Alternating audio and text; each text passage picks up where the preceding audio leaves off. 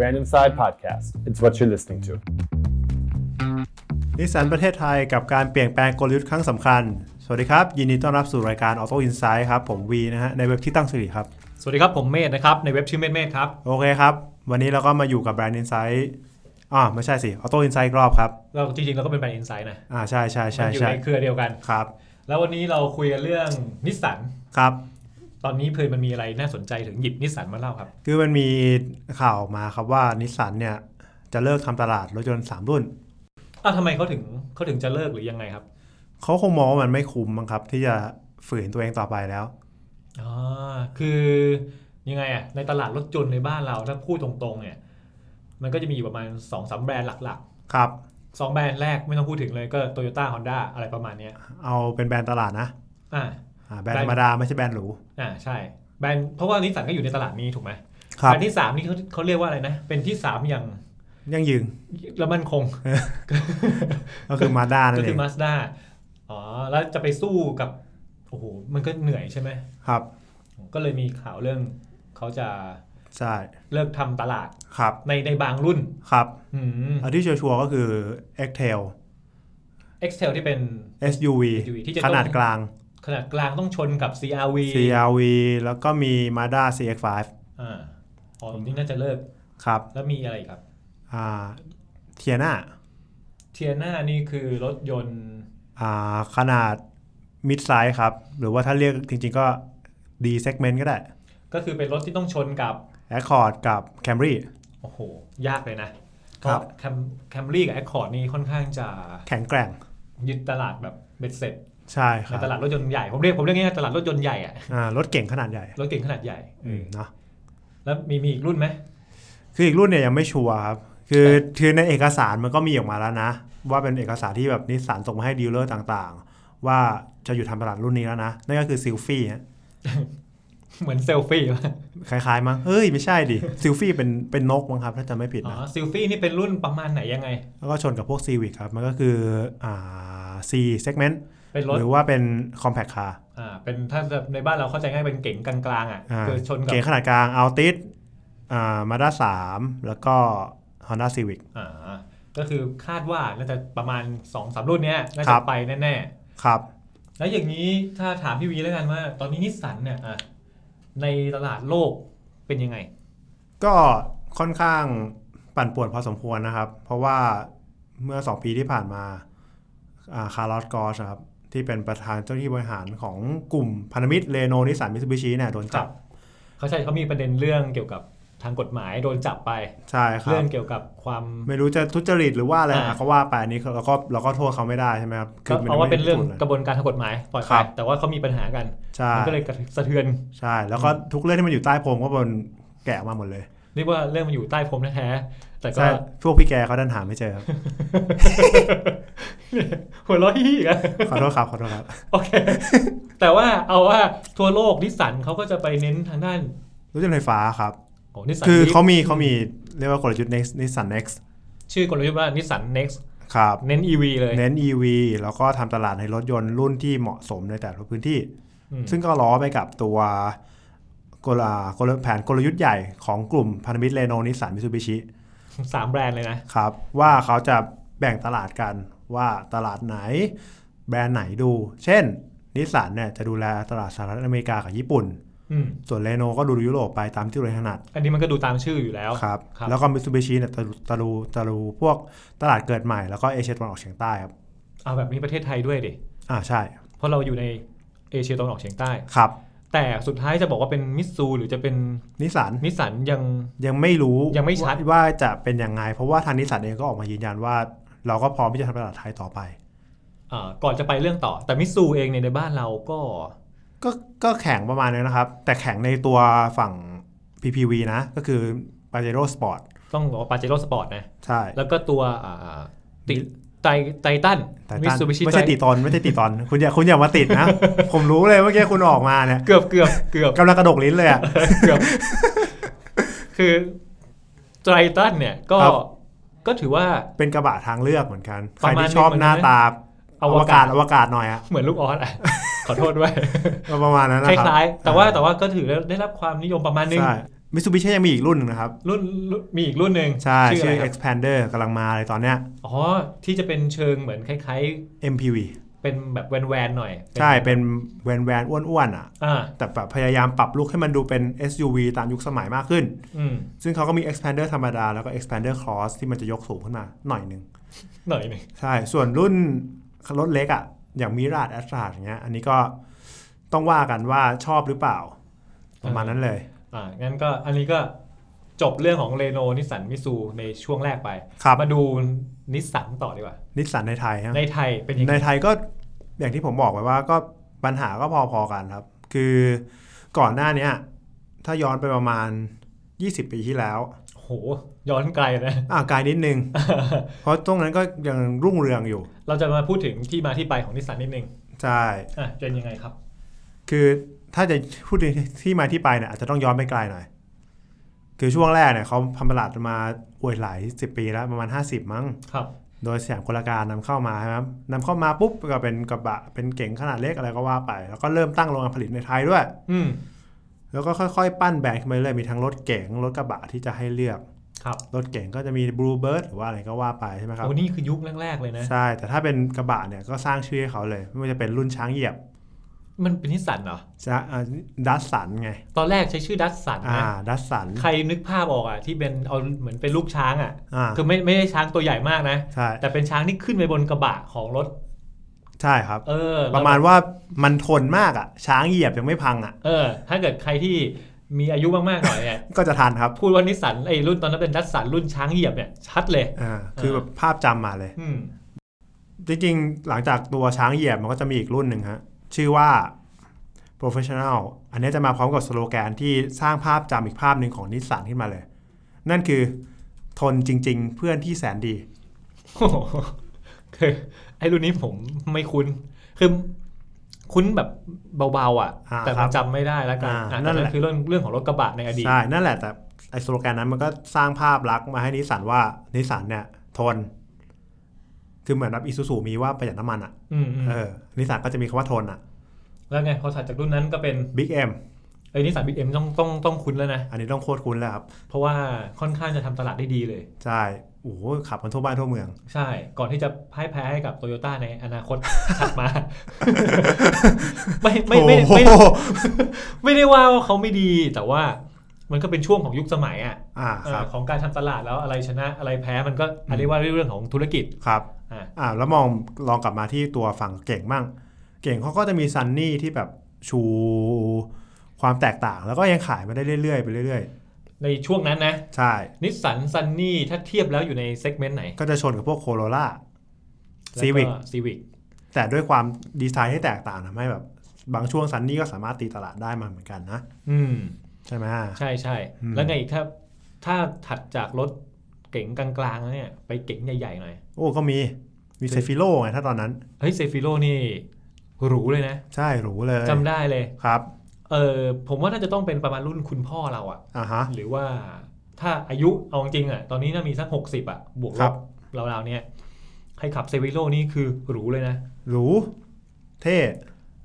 ตอนนั้นจะว่าจริงๆ ก็ไม่ได้มีคู่แข่งชนตรงๆด้วยนะ ครับ เพราะว่าถ้าเกิดเทียบในเก๋งใหญ่เหมือนกัน ตอนนั้นโคโรนาหรือปัจจุบันนี้ใช้ชื่อว่าคัมรี่อะ ครับ ก็ยังไม่ใหญ่ ใช่ มีอะไรอีกัน แอคคอร์ด แอคคอร์ดก็ไม่ใหญ่ ก็ยังไม่ใหญ่ขนาดนั้น ใช่เซฟิโลนี่มันดูสวยอะ ครับ ดูแบบดูดีเลย แล้วตอนนั้นรู้สึกว่าเป็นที่นิยมจัดๆเลยนะ ใช่ครับ ในใน เพราะมันราคาไม่ได้สูงแบบสูงจนเกินเอื้อมอะครับ ครับ ทำให้หลายคนก็ซื้อได้ ผมให้ความรู้สึกเหมันเป็น Exclusive Car แบบ ครับ รถยนต์ผู้บริหารอะไรอย่างนี้ ประมาณนั้น ครับ ก็นั่นแหละ แต่พอแบบอันนั้นมันคือเรื่องก่อนก่อนปี 2000 นะครับ พอการเวลาผ่านผ่านเซฟิโลผมว่ายังเป็นที่นิยมอยู่ ได้เอาไปดิฟ แต่ เอา เป ไป ลี่ดิยนฟเอาไปดิฟ เปลี่ยนกลุ่มไปเป็นรถรถแต่งใช่ไหม ใช่ ทำไมเขาถึงใช้เซฟิโลเป็นรถแต่งครับ ก็ข้างหน้ามันใหญ่อะครับ มีอิสระในการปรับแต่งเยอะวางเครื่อ หมายถึ ง ง ยนต์อะไรก็ว่า ห้ ไป องเครื่องใหญ่ ใช่ครับ วางเครื่องเจได้ อ่า ครับ เอ๊ะรู้เรารู้จักเครื่องเจไหมครับ รู้จักครับรู้จัก เครื่องเจ คือยังไงอะแต่งเอาเอาเครื่องแรงอ่ะ เอาเครื่องแรงมาลง อืม เครื่องโตโยต้าเครื่องโตโยต้ามาลง เป็นรถรถนิสสันนะ ใช่ โอเค มาลงแล้วทำให้มั อั น น แร นี้ งขึ้น อันนี้คือพี่วีกำลังจะเข้าอยู่เข้าสู่วิกฤตปี 2000 ใช่ครับ เกิดอะไรขึ้นครับ 2,000 ก็คือชนกับเวลาที่นิสสันโดน เข้าไปผนวกอยู่ในตัวพันธมิตรเรโนนิสสันมิตซูบิชิ เขาไปผนวกเพราะมันเป็นวิกฤตของเขา ใช่ครับ ครับ ซึ่งในไทยก็เหมือนกัน เพราะว่าตอนนั้นอ่ะ แต่ละรุ่นก็ไม่ได้ได้รับความนิยมขนาดนั้นเหมือนในอดีตแล้ว แปลว่าเรากำลังจะพูดว่า Toyota Honda Mazda เขากำลังเริ่มขึ้นมาแล้วใช่ไหม ใช่ครับ แล้วนิสสันไม่ได้ก็คือดรอป มันอยู่ที่เดิมอ่ะ เออดรอปลงไป ครับ อืม อย่าเรียกว่าดรอปแล้วกันเรียกว่าก้าวอยู่ที่เดิมแล้วกัน อ่า อืมบอกอย่างนั้นน่าจะสบายใจของทุกฝ่ายมากกว่า อ่ะเอาไปนว่ายอดขายแย่ลง อ่าไม่ว่าจะเป็นตัวรถเก๋งขนาดเล็กอย่างซันนี่ อืม ก็ไม่สามารถแย่งชิงตลาดอ่าอัลติสกับซีวิกได้เลย แถมยังมีคู่แข่งอย่างมา z ด้ามาอีก อืม ที่แบบชูความโฉบเฉี่ยววัยรุ่นออกมา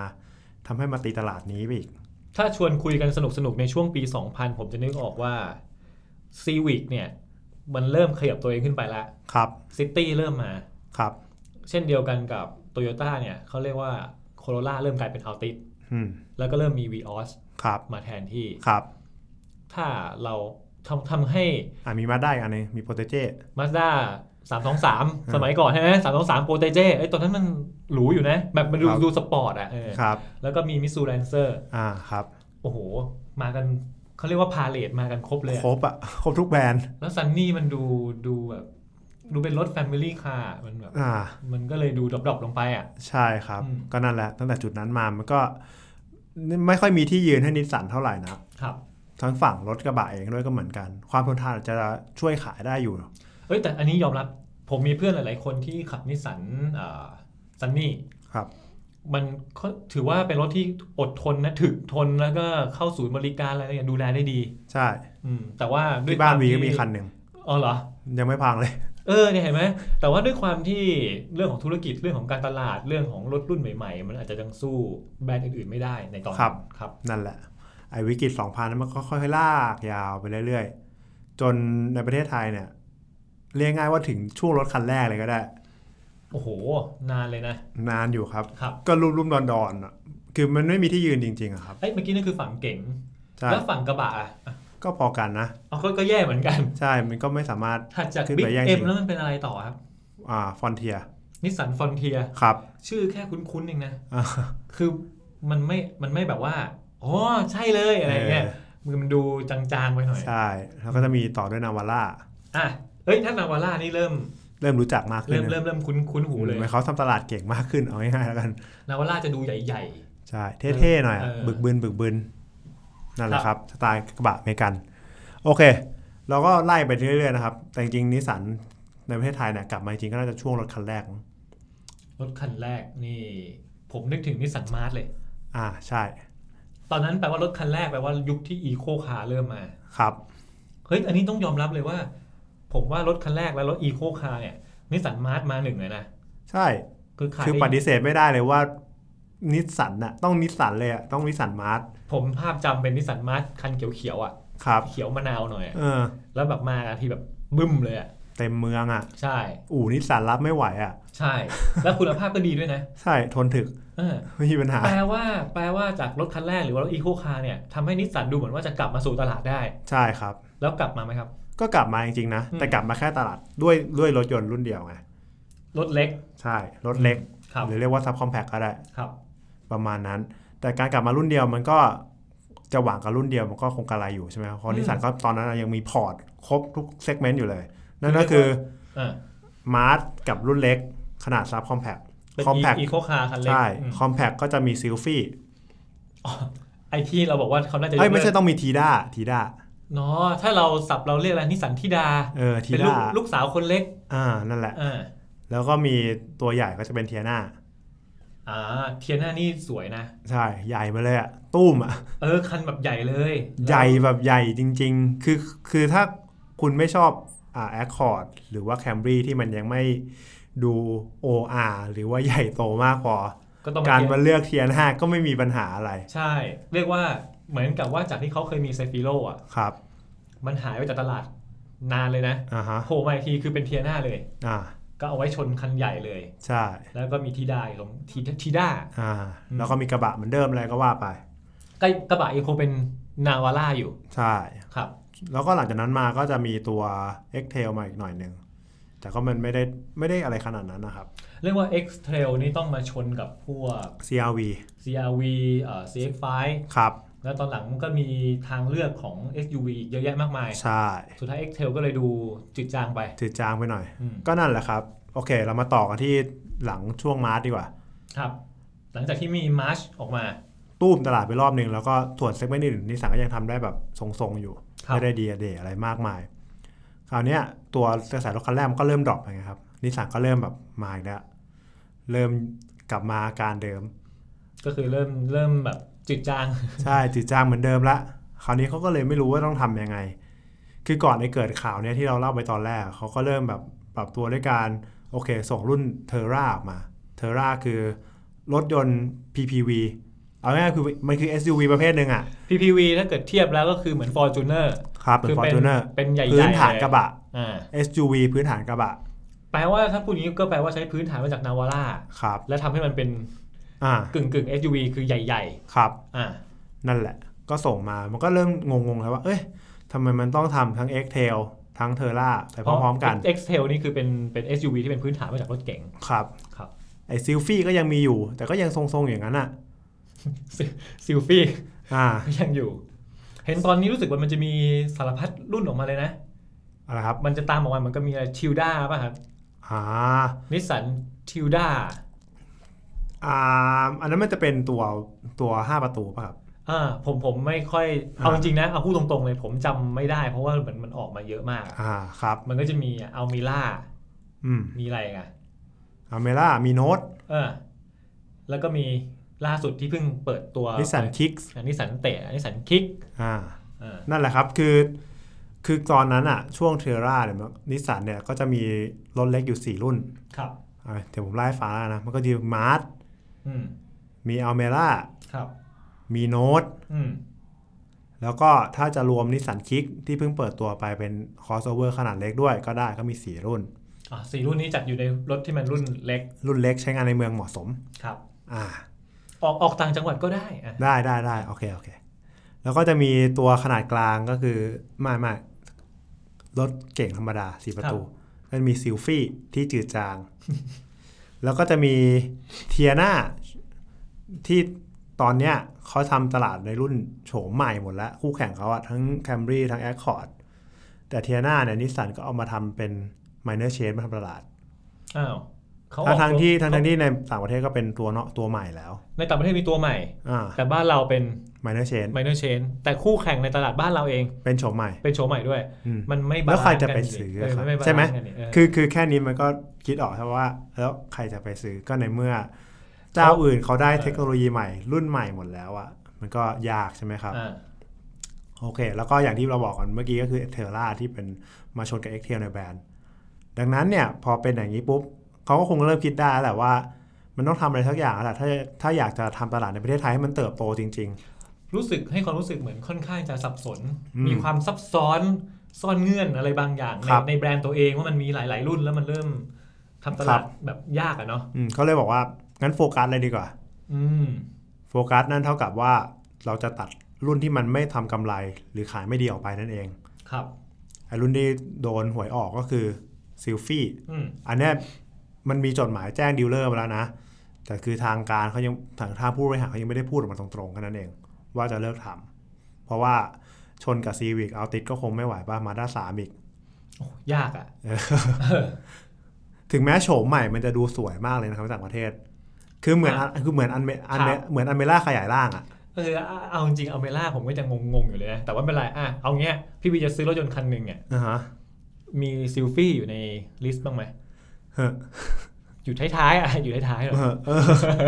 ไม่มี อะ อ่าดังนั้นก็ไม่แปลกใจถ้าเกิดเขาจะไม่ทำตลาดรุ่นนี้ต่อ อ่าแล้วก็ต่อด้วยเทียนาที่เป็นเก่งขนาดใหญ่รถผู้บริหารอะ โอ้โห เดี๋ยวนี้ถ้าเกิดแค่สู้กับ 3 แบรนด์หลักอ่ะ ใช้คำพูดนี้แล้วกันนะ ครับ สู้กับคัมรี่แอคคอร์ด อ่า แล้วก็ ไม่มีแล้ว เอาไม่มีแล้วเหรอ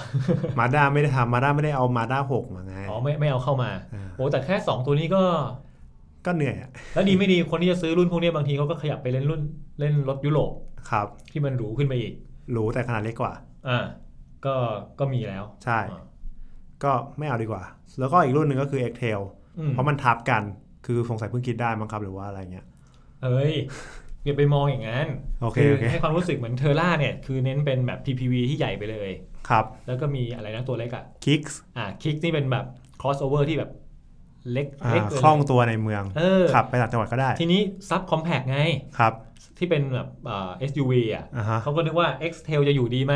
อ่าฮะ แต่ตอนหลังเริ่มรู้สึกว่าอืมไม่เอาดีกว่า อ่าไม่เอาดีกว่า คือเน้นเน้นเล็กกับเน้นใหญ่ไปเลยดีกว่า ใช่ อ่า ดังนั้นถ้าสรุปก็คือตอนนี้นิสสันจะมีแค่กลุ่มรถยนต์ขนาดเล็กเหมาะสำหรับในเมืองก็คือ Mart, Note, a m e r a ที่เพิ่งเปิดตัวไป แล้วก็ Nix เอ้ย Kicks ที่เพิ่งเปิดตัวไป 4 รุ่น แล้วก็จะมีรถยนต์เพื่อการพาณิชย์นั่นก็คือ Navara แล้วก็ Terra ที่เป็นพื้นฐานของ Navara นั่นเอง อืม แล้วก็ยังมีอีกทางเลือกอีก 2 รุ่น ยังมีทางเลือกอีกเหรอ ใช่นั่นก็คือ Leaf นิสสัน Leaf ที่เป็นรถยนต์ไฟฟ้าล้วน ครับ กับ GTR ที่เป็นรถสปอร์ตไปเลย Performance Car แต่ GTR นี่ดีนะ อ่ะครับ สนใจสักคันไหมครับ โอ้โหบ้านเคลื่อนที่เลยอะ ยังไง รถมันเป็นรถบ้านเหรอ โอ้ราคาเท่าบ้านเลย อ๋อ แหม่ตึกเตอะตึกเตอะเลยนะ เออเออดีมากดีมากเรารับส่งมุกกันดี ครับ คือแต่โอ้แต่ GTR ต้องบอกว่า เป็นสปอร์ต อ่าเพอร์ฟอร์แมนซ์คาร์ ผมว่าผมให้เป็น legendary เลยนะ ครับ คือแบบนิสสัน GTR มันแบบตำนานอ่ะ ครับ แต่ราคาเท่าไห ร่ ก็ เป็นสิบ ล้านนะ เออ แต่ถ้าเกิดใครอยากได้รถยนต์ไฟฟ้า อ่า ก็มีลีฟให้เลือก ก็ลีฟก็ในทั่วโลกนี่ขายดีนะ ครับ ก็เรียกว่าก็น่าจะแบบแข่งกับ เป็นหัวเรือใน แข่ง เรื่องตลาดรถไฟฟ้า ใช่ใช่ ของนิสสันเอง ครับ จริงๆ ผม เขายังมีรถตู้อีกด้วยนะ ชื่อรุ่นเออร์วัน อืม แต่ก็แต่ก็คงสู้ตู้ซิ่งไฮเอทอะไรเงี้ยไม่ได้ ป่ะ ตู้มันจะมีอ่ะฮุนได หุ่นใดคือคือเออร์วันของนิสสันมันจะเป็นแบบพาณิชย์จ๋าๆไง อืม ซึ่งมันก็จะไปชนกับพวกแบบไฮเอทคอมพิวเตอร์ของ โตโย โต ต้า โยต้า ก็ยากหน่อย อืม อีกแล้วอีกแล้วยากตลอด ยากตลอดเลย อ่ะ มาสรุปอนาคตกันหน่อยดีกว่า อนาคตของนิสสันถ้าเป็นในระดับโลกจะเป็นยังไงครับ ก็องคิดว่าเขาก็คงเดินตามแผนเนี้ยก็คือเดินหน้ารถยนต์ไฟฟ้า แล้วก็ทำตลาดตามที่พื้นที่ที่ตัวเองถนัดมากที่สุด เพื่อที่จะสร้างการเติบโตต่อไป แล้วก็สะสางการปัญหาภายในอย่างเงี้ยให้มันเสร็จเรียบร้อยจะได้โตเหมือนเดิมครับ ครับ ส่วนในประเทศไทยเนี่ยเชื่อว่าการโฟกัสในบางตลาดก็จะคงเกิดขึ้นไปอีกระยะหนึ่งแน่นอนอะ่ะเพราะว่าตลาดอื่นๆ เช่น อย่างที่บอกไป ตัวเก่งเล็กที่เป็นคอมแพคคาร์ครับ ครับ มันก็แข่งลำบาก อืม เก๋งใหญ่ นี่เอาเข้ามาใหญ่เลย อ่าถ้าแปลง่ายเก๋งเล็กเก๋งกลางเก๋งใหญ่เนี่ย อ่า สู้ยากหมดเลยนะ ใช่ SU ไอตัว SUV ขนาดกลางก็สู้ยาก อืม crossover เข้ามาเขาก็ยังยังยากเลยนะ เพราะว่าวีคิดว่าตัว e power ของเขาเหมือนเป็นครับแค่ร้อยต่อ อืมอ๋อรอยต่อก่อนจะไปรถ EV ใช่ มันก็ อีหลักอีเหลือนิดนึงนะคือแบบ คนซื้ออะลองที่หนึ่งใจคนซื้อจะซื้อเหรอวะจะซื้อดีไหมนะมันจะมีความไม่ลังเล ใช้คำว่าลังเลแล้วกัน ครับ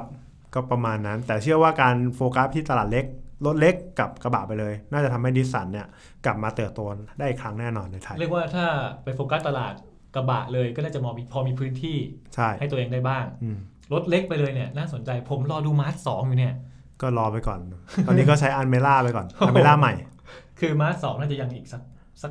สักระยะหนึ่งเลยอะนะครับ ครับ ก็ประมาณนั้นครับ ครับผม โอเค วันนี้ก็จบไปเรื่องของนิสสันไปแล้วนะครับ ส่วน Auto Insight เทปหน้าจะมาเล่าเรื่องอะไรกันต่อ ก็เดี๋ยวฝากติดตามด้วยนะครับ โอเค วันนี้ต้องลาไปก่อนนะครับ สวัสดีครับ สวัสดีครับ Brand Inside Podcast. It's what you're listening to.